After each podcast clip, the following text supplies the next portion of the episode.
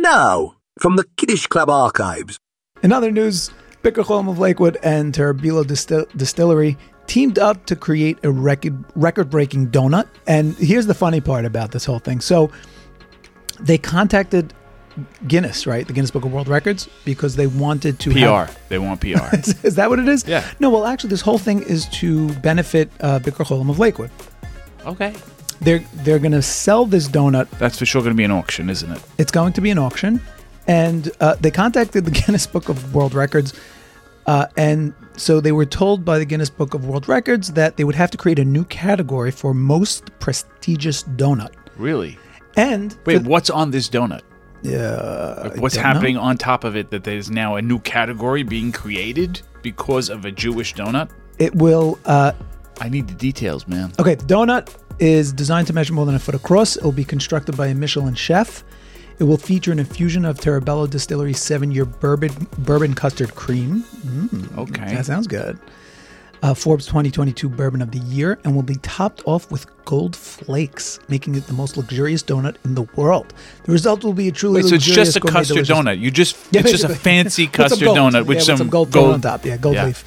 And so Guinness told them that they could do it, but they will have to create this new category, and it would cost them a minimum of eighteen thousand dollars. Well, you have to be the one to create the category. apparently, you have to sponsor it or whatever. I mean, it's a world organization. Where are they located? I'd love to know where Guinness is based out of. Is it like Switzerland or something? An excellent question, my good man. Uh, so, it was started by Sir Hugh Beaver, and he was the managing director of Guinness Breweries. Very interesting. Oh, So this has to do with the beer? yeah, I didn't know that they were related. me neither. And uh, yeah, So they have beer and books. it's not just books. it's I the mean, Guinness they- they- Book of World Records. Well, now it's just called the Guinness World Records, Well, yeah, because nobody buys books anymore. But yeah, right? No, but it is a business. It's not. I, I thought maybe it was a nonprofit organization. It's not. It's a- where it's a is it regular business. headquartered? Why do you ask me these questions? It's located in the United Kingdom. Really? Yeah. I think that's where Guinness is located, right? I don't know. I don't know. Guinness Breweries is located actually, it's based in Ireland, which is also part of the United Kingdom. Could you imagine that conversation? Like they were all excited about getting the Guinness Book of World Record, you know, donut. And then they were like, we're getting it, we're getting it. Yo, hello, this is Bicker Hoylum. Uh, what if I bake my mother in the oven a donut? What's uh, like a, a a very big donut? Can I have a record? can I can I make a record? Hello. Are you sure you're gonna bake your mother in the oven?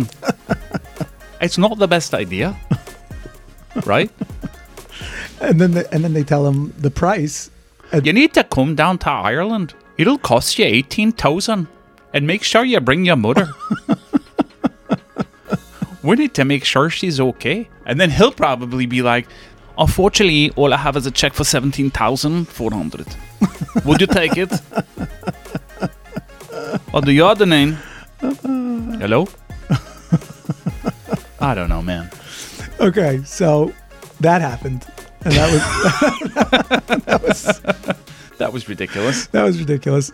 Tune in every Wednesday for new episodes of Kiddish Club News for Jews, the podcast. Don't forget to subscribe wherever you get your podcasts.